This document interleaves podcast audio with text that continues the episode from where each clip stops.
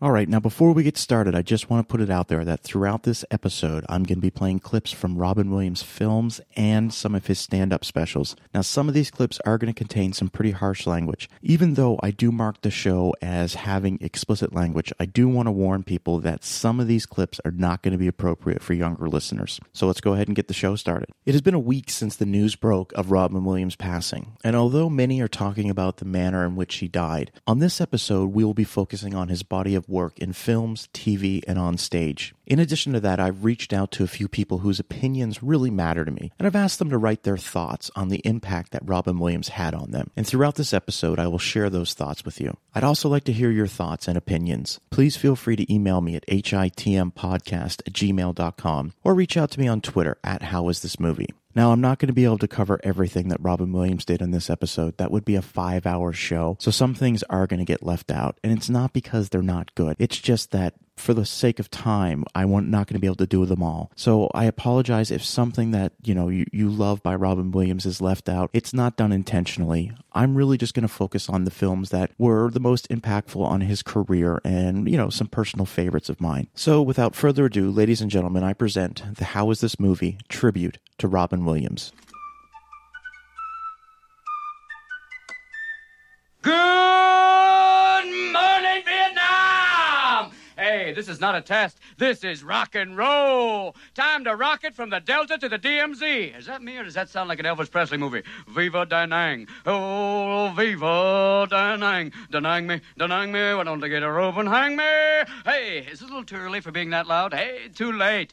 It's 0600. What's the O stand for? Oh, my God, it's early. Speaking of early, how about that Cro Magnon, Marty Dreiwitz? Thank you, Marty, for silky smooth sound. Make me sound like Peggy Lee. Robin Williams was born in Chicago, Illinois in 1951. His father was a senior executive for the Ford Motor Company, and his mother was a former model. Now, growing up, Robin Williams was a very shy kid who, was a little overweight and was picked on by the local school bullies. He came up with the idea of telling jokes to keep the bullies laughing and thus not punching him as much. But by the time he got to high school, the shyness had worn off and he had become class president. And by the time he graduated high school, he was named funniest person in his school and the most likely not to succeed. For college, Williams attended Claremont McKenna College in Claremont, California. He was majoring in political science, but that didn't last too long. He left Claremont and enrolled in a smaller community college to study acting and theater. And after three years, he excelled so much that he was offered his first scholarship to the Juilliard School in New York City. Robin was such a standout at Juilliard that he left school his junior year on the advice of one of the Juilliard professors who told him there was nothing more the school could teach him. Robin Williams' first attempt at show business was doing stand up comedy, and he was beginning to make a name for himself in the San Francisco area, where his brand of humor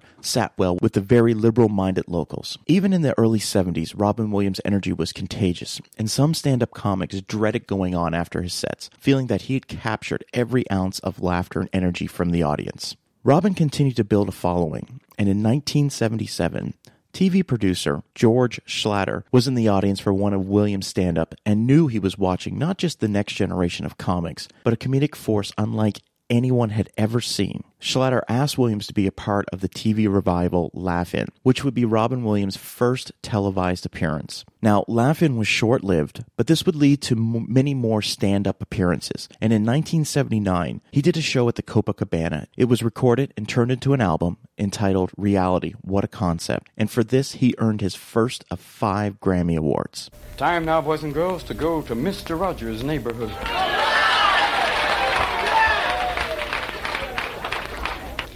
It's a beautiful day in my neighborhood. Oh, damn, someone stole my sneakers. Let's do some wonderful things today, boys and girls, but first, do you mind if I take some more medication? It makes the day go a little bit slower. There we go. Now we're going to do some interesting experiments if you can do around the house. Let's put Mr. Hamster in the microwave, okay? He knows where he's going. Beep!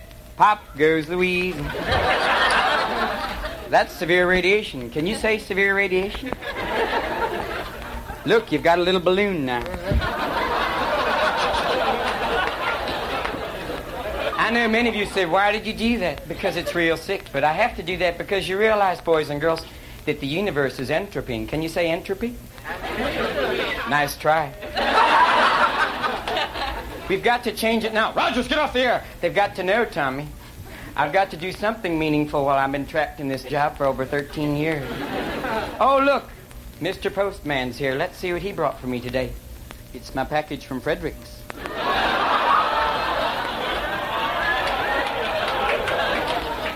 Yesterday, he brought my package from Columbia.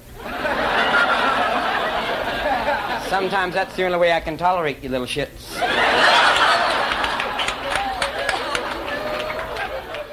Besides Laugh-In, Williams also appeared on The Richard Pryor Show, a variety show that was canceled after only four episodes. But his appearances on Laugh-In and The Richard Pryor Show caught the eye of famed TV producer Garry Marshall, who asked Robin Williams to audition for a small part in Marshall's hugely successful show Happy Days. That role was for the lovable alien known as Mork. Hello. I come for very important information. When I was here before, I observed an Earth ritual that I could not comprehend. It drove me zazbat. Well, don't get unraveled. Oh, hey, let's not get unraveled here, you know? Right. Well, just talk about it. What is this particular ritual that made you this bit? Men dating women. Well, I think you came to the right place. Well, what is it you want to know? Oh, thanks a lot. Why a man dates a woman. Don't uh, men date women on your uh, planet there? Hard to tell. Parts are interchangeable.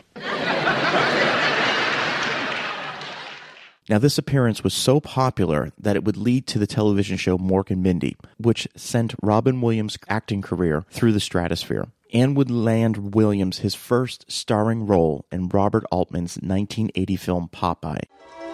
Look at there, Olives. He's got my eye. He does not have your eyes. He's got my eyes. He's got your mouth. Does he, Dean? One day, sweet peas, he's gonna go to school and bust bigger kids in the mush. Yeah, you like that, don't you? Yeah. And we'll move into a vine-covered cottage on a shady lane. And we'll garden together. And we'll play house. I've been sailing about the seven seas, looking for some buddies who would sail with me. Sail with me. Sail with me. Now, although Popeye made more than double its budget, it didn't turn into the big blockbuster the studio had hoped for. But I think most people don't see Williams as the reason why that film wasn't a hit. Williams' next two films would give moviegoers a glance into his dramatic acting abilities. In The World According to Garp, Williams plays T.S. Garp, an author trying to come out from beneath the huge shadow of his mother, a much more famous author. It's a lovely place. Lovely. Just the ticket for young marrieds. And my firm will even finance the mortgage. My mother's paying for it. She's become a firm these days. Well, what do you think, Helen? Is it a home? Uh, it's close to the college where I'll be teaching. Yeah, coastal supermarket where I'll be shopping. Just like our house. I work and my husband putters around the house. My husband doesn't putter. He's a writer. His novel was just published, Procrastination by T.S. Garp. T.S. Garp. Not the bastard son of Jenny Fields. Oh, I loved your mother's book. Loved it. Oh, I keep buying them and my husband keeps burning them. oh, and you write too. Isn't that nice? In Moscow on the Hudson, Williams plays Vladimir, a Russian performer who defects from the Soviet Union while on tour in New York City. Williams was so committed to the role that he spent a year learning the Russian language, and by the time filming started, he could speak at an advanced level, being able to carry on full conversations in Russian. Can I help you, gentlemen? Two coffees, please. And apple turnover. Make it two. What freedom? You can't walk down the street. Is that freedom? Do you really think you were better off before in Russia? It's freedom for a woman to spread her legs like that on a magazine? Hey, pal, you free? Hey, excuses. Hey, no freedom here. If there is, she's an orphan. To tell you the truth, Orlando, New York frightens me. It's brutal. It's crazy. What are you staring at? Take it easy, Rocky Don't you Mary. tell me to take it easy. No one tells me take it easy anymore. What are you staring at? Я смотрю на мудака с Москвы. What do you say? He said he's looking at a giant asshole from Moscow. Ты С Ленинграда ты, мудила. What is he saying now? He said he's from Leningrad, giant asshole. Я здесь семь лет, и мне очень нравится. He says he's been here for seven years and he loves it very much. Возвращайтесь вот в Москву, говнюк. What the hell is going He's on? telling me, go back to Moscow, turd. In 1986, Williams recorded another live album entitled A Night at the Met. It had been several years since Williams put a major focus on stand up, and this album also won him a Grammy. But more particularly, it also gave audiences a look into some of the vices that were starting to haunt Williams. little sip of Perrier here. I had to stop drinking alcohol because I used to wake up nude in the hood of my car with my keys in my ass. Not a good thing. Hi, can I help you? No, thanks. It's just flooded. I'll be okay. Beautiful, baby. Beautiful, yeah. Because you're sucked into drinking beer by believing it's a healthy thing. All these beer commercials usually show big men, manly men doing manly things. You've just killed a small animal. It's time for a light beer. Why not have a realistic beer commercial? What's the realistic thing about beer where you go, it's five o'clock in the morning. You've just pissed on a dumpster. It's Miller time. Thing because you realize the first purpose of alcohol is to make English your second goddamn language. Eventually, you may be quite fluent. You may be a Nobel Prize physicist. After my maybe nine, ten Heinekens, you're going. Ah, you're speaking fluent drunkenese. Bravo. Next thing you know, you get a couple more beers, you've got a friend in a headlock going, I love you, little fucker, I love you. That's the kind of love I have for you, baby, God damn it. Ah, on you work your way beyond beer. You go beyond beer, you start into wine. For the very elegant people, people, a lot of people who are very elegant are in Montauk going, damn it, I wish I could have been there, but no, I'm not. Some people who have, you know, I don't know whether they have the red wine with the fish or the chicken. What's the matter, asshole? They're dead. The chicken's not going to reach up from the plate and go, the red wine. it's over with. No, you know what I'm saying? And I'm not talking about Pui or Pussy Fussy. Uh-uh. I'm talking about Mad Dog 2020. Mm. You know, the very elegant wine, the type of wine with a lovely screw top, a bottle of which after you can actually see vapor trails as people pass you. How you doing?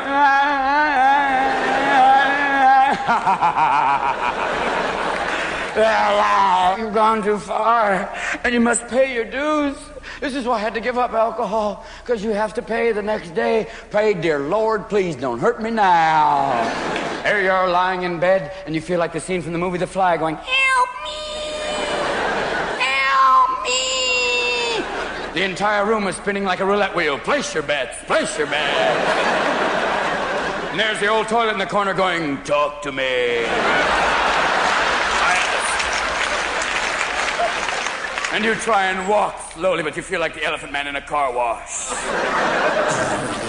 There's things in front of you like the stuff that scares the water off cars. You can't do it. Even your dog's looking at you like, you wouldn't believe the shit you said to me last night.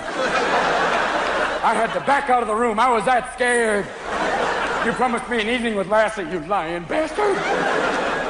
In 1987, Williams came full circle in Barry Levinson's Good Morning Vietnam. Now, I say full circle because this was the first time that Williams was able to use his amazing comedic improvisation skills. In fact, every scene in the film where Robin Williams is doing a radio broadcast as Adrian Cronauer was 100% ad libbed. Hello, campers. Remember, Monday is Malaria Day. That's right, time to take that big orange pill and get ready for the Ho Chi Minh Two-Step. Pope Paul VI celebrated Mass in Italian. Whoa, call me crazy, he's in Rome. You know, one day I want to meet him and kiss his ring and have a go. The Mississippi River broke through a protective dike today. what is a protective dike? Is that a large woman standing by the river going, don't go near there? The Betty, don't, don't go near there. Get away from the river. Stay away from there. I know we can't use the word dyke. You can't even say lesbian. It's women in comfortable shoes. Weather out there today is hot and shitty, with continued hot and shitty in the afternoon. Tomorrow, a chance of continued crappy with a pissy weather front coming down from the north. Here's a news flash. Today, President Lyndon Johnson passed a highway beautification bill. The bill basically said that his daughters could not drive in a convertible on public highways. A special thing to do. Hey, what's your name? Jimmy Wilkes. Jimmy Wilkes. Where are you from, Jimmy? I'm also New York. Oh, two boys joined together. Hey, he said, well, I got drunk, man. All of a sudden, I went for a tattoo. Next thing you know, I'm on a fucking truck. What happened? wow, baby, I don't know what's going down. But you're both from New York. Nice to have you here. Like you just like hanging out. You're headed north. Where you going to? Not shrink. Yeah, you gotta be careful, Jack. That's some heavy stuff up there. That's like Newark after dark. You gotta watch out. That's some heavy shit going down, baby. You feel like George Wallace campaigning in Harlem. Hi, have you seen my face? Get your ass out of here. you gotta watch it. What type of music? You guys be careful. What's your name? My name is Louis Stryker. Louis Stryker. Brother Stryker. Thank you, Brother Stryker. John Dunham. John Dunham. Jay Snyder. Feels like a Mouseketeer show. Annette, Cubby, Roy. Well, you guys, you take care of yourselves. I won't forget you. And now I'd like to read you what Christopher Maynard, another member of the review team for How Is This Movie, sent me when I asked him to share his thoughts on Robin Williams. Christopher writes, I was born in 1976, so I can't remember a time without Robin Williams. Like most people, I never met Robin, but I had a deeply personal connection to his body of work. I can assume that a great number of us have watched archival interviews and gone back through his IMDb page. It's hard to wrap my mind around this one. There is no emotional roadmap for how to put the death of this lone man in perspective. We don't know how to process his death because we've never known anyone like him. Watching movie clips on YouTube and listening to his interview with Marc Maron was something akin to the wake of my own private memorial service. It was like opening a shoebox under the bed filled with old family photos. The first film that comes to mind when I think back on Robin Williams' career is Good Morning Vietnam. He will always be Adrian Cronauer to me. I had a VHS copy of that movie and probably watched it a hundred times. I was 13 years old and my family had relocated to Stone Mountain, Georgia. I hated that town. I hated my parents for making me move. I hated my brothers and sisters for adjusting so easily. I was in desperate need of a friend and found a great deal of solace in Barry Levinson's film. I put it on almost every single day and watch it from beginning to end. Good Morning Vietnam is a warm blanket for me, an old friend that I can curl up with when I'm feeling sick or lonely. I never knew Robin Williams, but I knew his work. I loved watching his films. Even the not so great ones had moments that made them worth watching. I invited him into my home hundreds of times, and every time he stopped by with a unique and beautiful experience. To say he's one of the greats is an understatement, and does little to describe how monumentally important he was to all of us. Sure, he was a pillar, a titan, a comedy god, an Academy Award winner, but he was, above all else, a human. Robin Williams was a deeply sensitive man who carried a great deal of pain in his heart, and I hope that he has found some peace. Thank you, Robin. We all miss you. And that was from Christopher Maynard. Williams had what most would say his first breakout dramatic role in 1989's Dead Poet Society, and the most iconic line from the film, Carpe Diem, Seize the Day Boys, was voted number 95 of the top film quotes of all time by the American Film Institute. I'd like you to step forward over here and peruse some of the faces from the past. You've walked past them many times. I don't think you've really looked at them.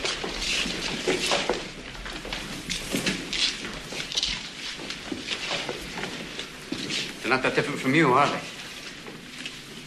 Same haircuts, full of hormones, just like you. Invincible, just like you feel. The world is their oyster. They believe they're destined for great things, just like many of you. Their eyes are full of hope, just like you. Did they wait until it was too late to make from their lives even one iota of what they were capable?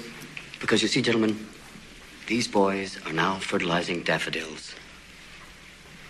But if you listen real close, you can hear them whisper their legacy to you. Go on, lean in. Listen. You hear it?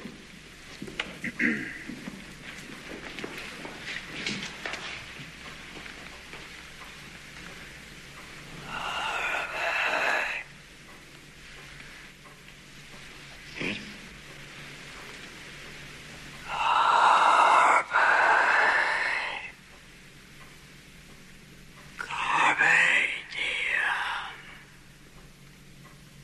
Seize the day, boys. Make your lives extraordinary. Now, to talk about Robin Williams in The Fisher King, I'm going to turn to what one of our review team members, Cliff Davis, sent me when I reached out for his thoughts on Robin Williams. And Cliff says, I grew up with Robin Williams. From the time he tried to steal the Fonz from Earth on Happy Days, giving us the first view of Mork from Ork, to stand up VHS tapes, to comic relief to his mad collection of characters on the big screen. He was my favorite televangelist and truly a master of moving in slow mo. What a comedian. For me, Robin Williams will always be Perry in The Fisher King. He plays both sides of the famous tragedy and comedy theater mask so well in this movie. His mania of hiding such overwhelming grief. He is Melpomene and Thalia masking his tragedy through comedic acts. We care for Perry. We cheer him on in his quest for the Grail, laugh at his antics, but all the time we understand his pain, how he hides it in madness, because sometimes the painful truth can be too much for one to handle. Leave it to fate, Kismet, happenstance, or even luck to pair Robin Williams with Terry Gilliam because they were made for each other. Like Scorsese and De Niro slash Caprio, or the Coens and Goodman, Gilliam and Williams are a match made in heaven. Gilliam can take madness and mania and temper it, weave it into the story. As a director, he's not afraid to let Robin Williams loose because as a director, he knows how to use Williams' talents. He doesn't fear the energy, he harnesses it. He lets the comedic Robin Williams be our guide to accept the fantasy, but it's not just for laughs. In their hands, we witness one of the most romantic dance numbers in Grand Central Station. In their hands, we see Perry beaten by thugs that is emotionally devastating because we care for him. With a wonderful cast, gritty New York setting, and usual Gilliam fantastical touches, The Fisher King is a great movie, a fantasy with a dark undercurrent. What makes this movie go from a good film to a great one is the fact that Gilliam had Robin Williams, and Williams was under the direction of Terry Gilliam. It was a legendary performance by a legendary actor. That was by Cliff Davis. In 1992, Williams lent his voice to the role of the genie in Disney's Aladdin, and because Williams ad libbed so much of the lines from the film, it was turned down for an Academy Award for Best Adapted Screenplay nomination. Uh, almost. There are a few uh, provisos, a, a couple of quid pro quos. Like? Uh, rule number one I can't kill anybody. yeah, so don't ask. Uh, rule number two I can't make anybody fall in love with anybody else. Mwah, you little punum there. Rule number three I can't bring people back from the dead. It's not a pretty picture. I don't like doing it. Other than that, you got it. Provisos? You mean limitations? On wishes? Some all powerful genie can't even bring people back from the dead. I don't know, Abu. He probably can't even get us out of this cave. Looks like we're gonna have to find a way out of here. Excuse me? Are you looking at me? Did you rub my lamp? Did you wake me up? Did you bring me here? And all of a sudden you're walking out on me? I don't think so. Not right now. You're getting your wishes, so sit down! In case of emergency, the exits are here, here, here, here, here, here, here, here, here, here, here. Anywhere. Keep your hands and arms inside the carpet. We.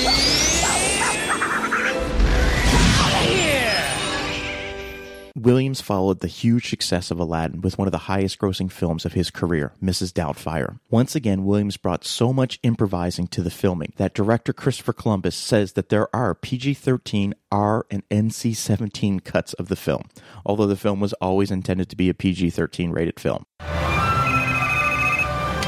Hello? Are you calling in response to the ad? Uh-huh. Tell me, who was your previous employer? I was in a band, severe tire damage. In a band? I, I just want to know one thing. Are your kids well behaved? Or do they need like a few light slams every now and then? Um, I'll have to get back to you. Wow. Yeah, my name is Ilse Immelmann, and I want to know how many children do you have? I have two girls and a boy. Oh, a boy. I don't work with the males, because I used to be one. Yikes. Hello? Ah! Layla, get back in your cell. Don't make me get the hose. Hello?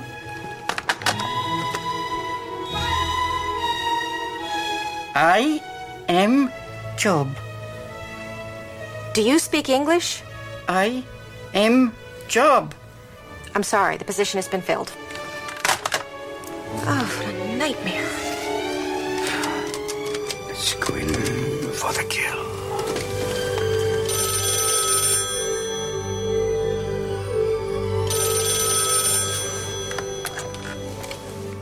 Hello? Hello? I'm calling in regards to the ad I read in the paper.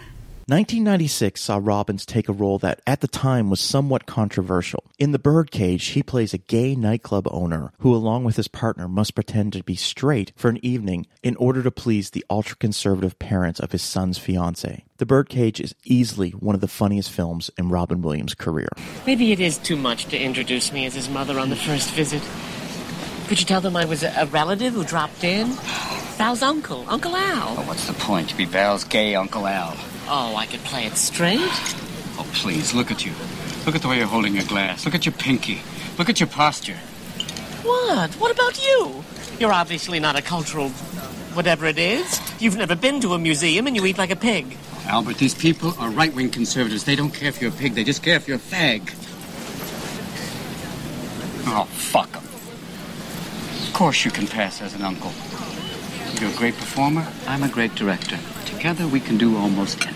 Oh, Armand, really? Absolutely. Oh. We've got five hours. All right, first, get your pinky down. It's up oh. again.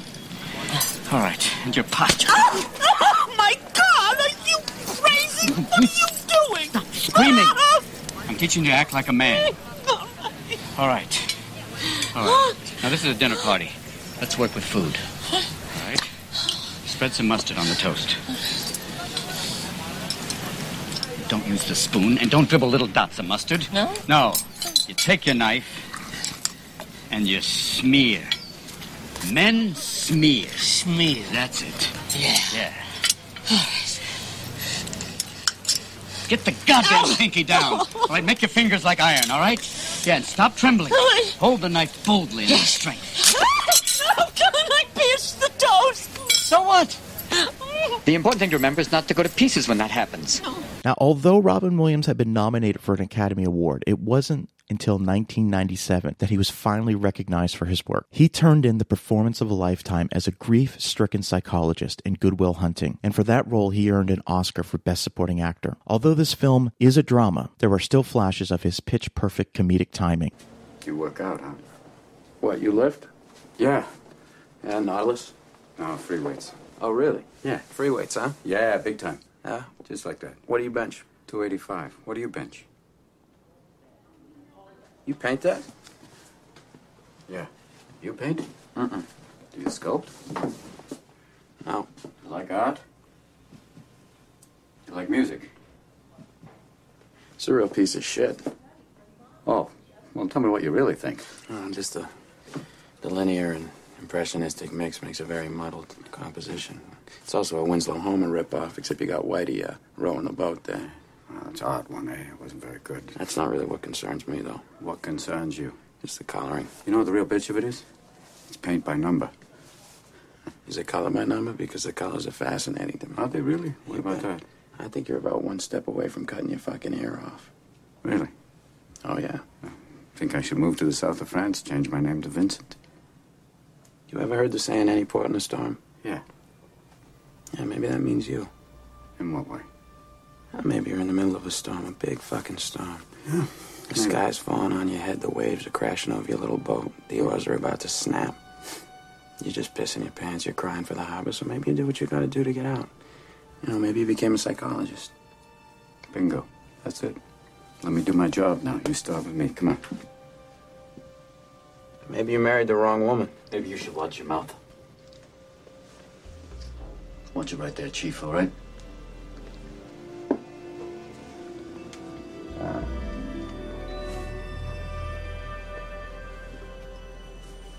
Well, that's it, isn't it? You married the wrong woman.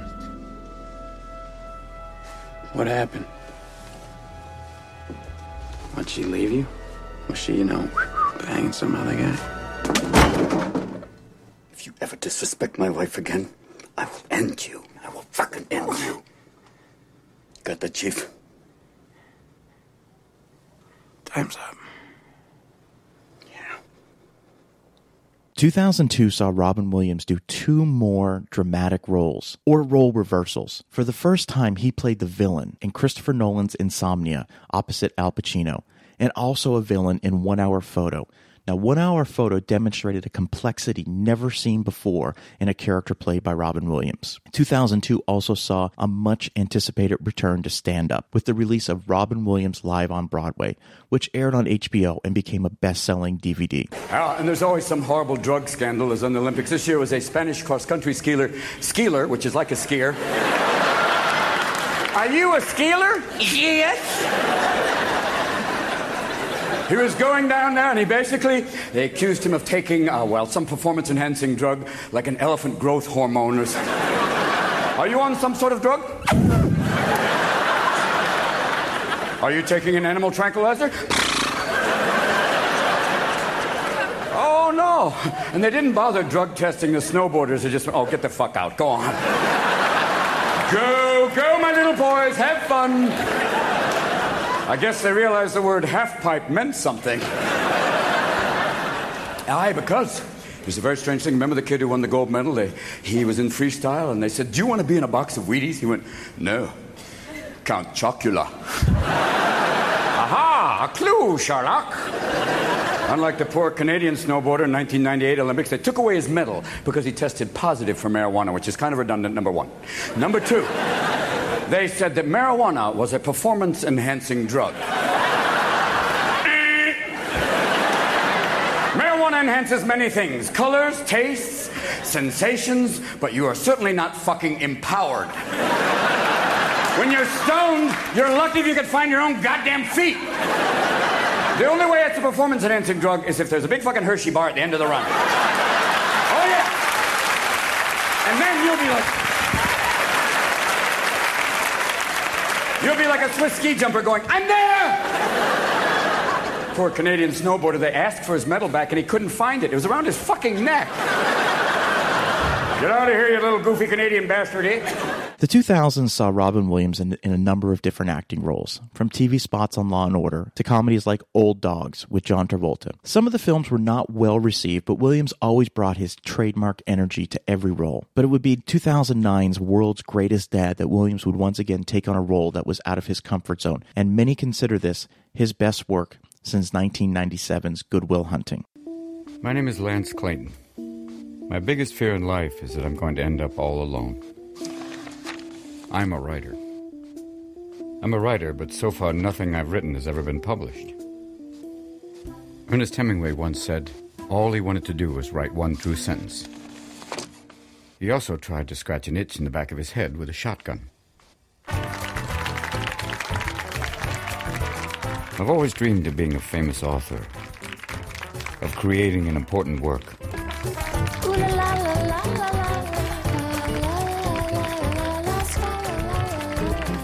Something that connected with people and helped them as they suffered through the human condition. Also, something that made a shitload of cash.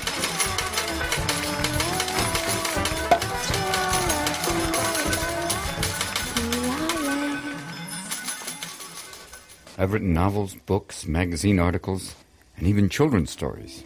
All have been rejected. I did sell a few greeting cards once, though. It felt pretty good. I don't find the creative process in itself rewarding enough. I have to be honest. I want to reach an audience. This is my fifth novel. I promised myself that if this one is rejected, I'll give up writing. Jim Hemphill, director of the critically acclaimed film The Trouble with the Truth, sent me this. Jim writes Robin Williams was the greatest screen actor of his generation, not the greatest comic actor. The greatest actor, period. If this seems like hyperbole, try to name some other actors who could have done what he did as the heartbreakingly lonely yet terrifyingly dangerous snapshot deliverer in one hour photo. It's one of the most complex, moving, truthful performances in all of cinema, chilling and warm in equal measures, unpredictably yet utterly, painfully realistic. So think for a minute who else could have played it as well? Maybe you can come up with a few names. Now tell me who among those names could have also done what Robin Williams did as the strong, flamboyant, yet poignantly vulnerable gay father in The Birdcage, or completely transform himself into a cartoon character as Robin Williams did in Popeye. No one in the history of movies has ever had his range. Jimmy Stewart could have done what Williams did in The World According to Garp, but not what he did in Mrs. Doubtfire. De Niro could have come close to what Williams achieved in Moscow on the Hudson, but in his wildest dreams couldn't have pulled off the genie in Aladdin. When Williams played scary,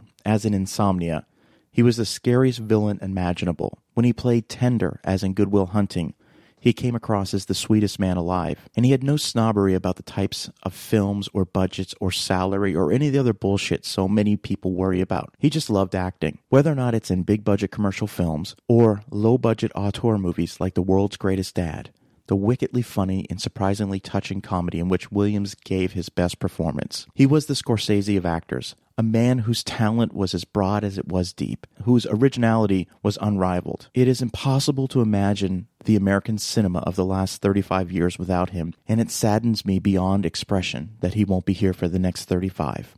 That was from Jim Hemphill. Now, yesterday I tweeted out, Tell me your favorite Robin Williams films and I want to share just a couple of the tweets that I received. Andrew Jones tweeted to the show that his favorite Robin Williams film was The Birdcage. He loved the combo between Nathan Lane and Gene Hackman. Scott Martinson said that his favorite Robin Williams film was Death to Smoochy. John Rivet told us that his favorite film was The World According to Garp. Both Carlos Garcia Padres and Kitty Williams both agreed that Dead Poet Society was their favorite films. Thank you for sharing those thoughts with us. Now, Williams still has several films yet to be released, and I now wonder often how these films will be received. The day after he passed away, I read a post on Facebook where someone said, Why is everyone so upset?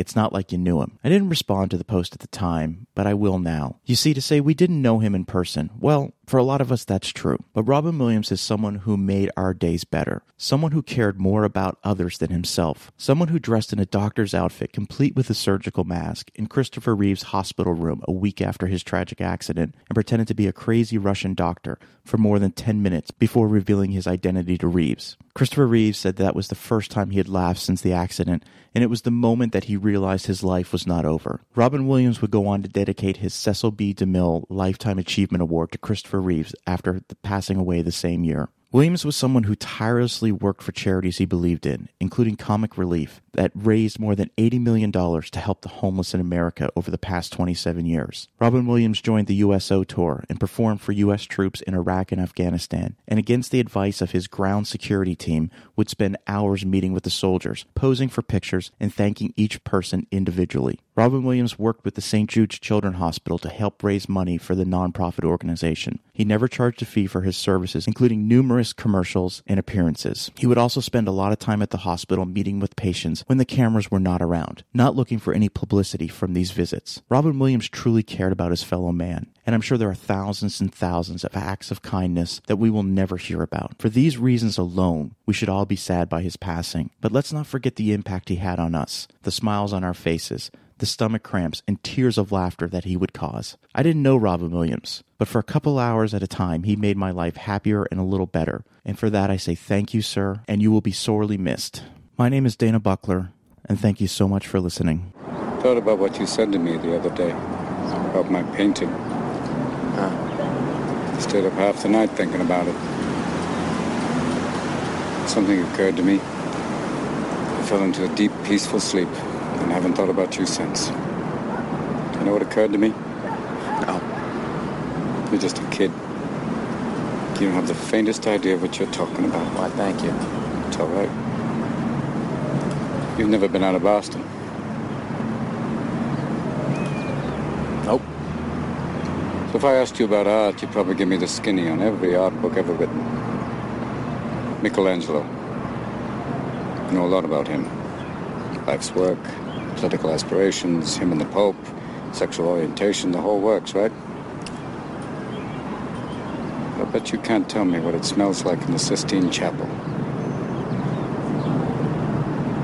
You never actually stood there and looked up at that beautiful ceiling. Seen that. If I ask you about women, probably give me a syllabus of your personal favorites. You may have even been laid a few times.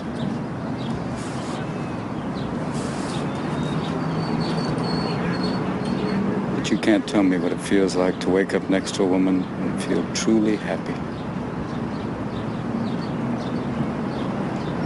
You're a tough kid.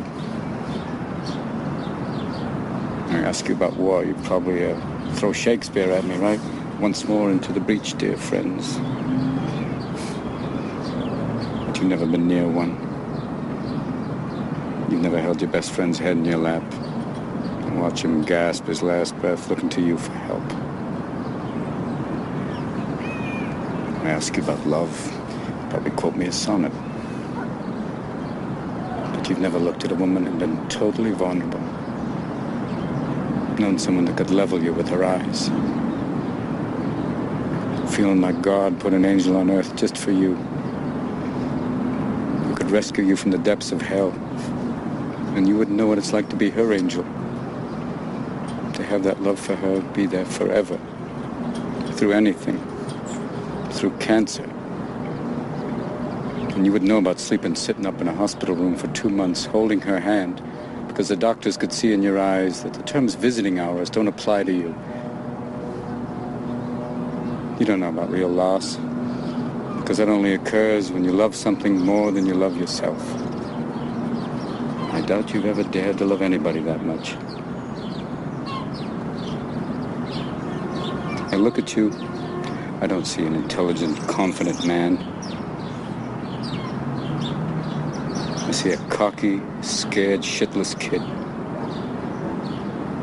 But you're a genius, Will. No one denies that. No one could possibly understand the depths of you. But you presume to know everything about me because you saw a painting of mine. You ripped my fucking life apart.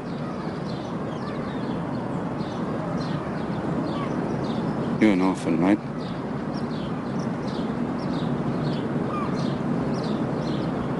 Do you think I'd know the first thing about how hard your life has been? How you feel? Who you are? Because I read Oliver Twist? Does that encapsulate you? Personally, I don't give a shit about all that because you know what? I can't learn anything from you. I can't read in some fucking book. Unless you want to talk about you, who you are. Then I'm fascinated. I'm in. But you don't want to do that, do you, sport? Terrified of what you might say.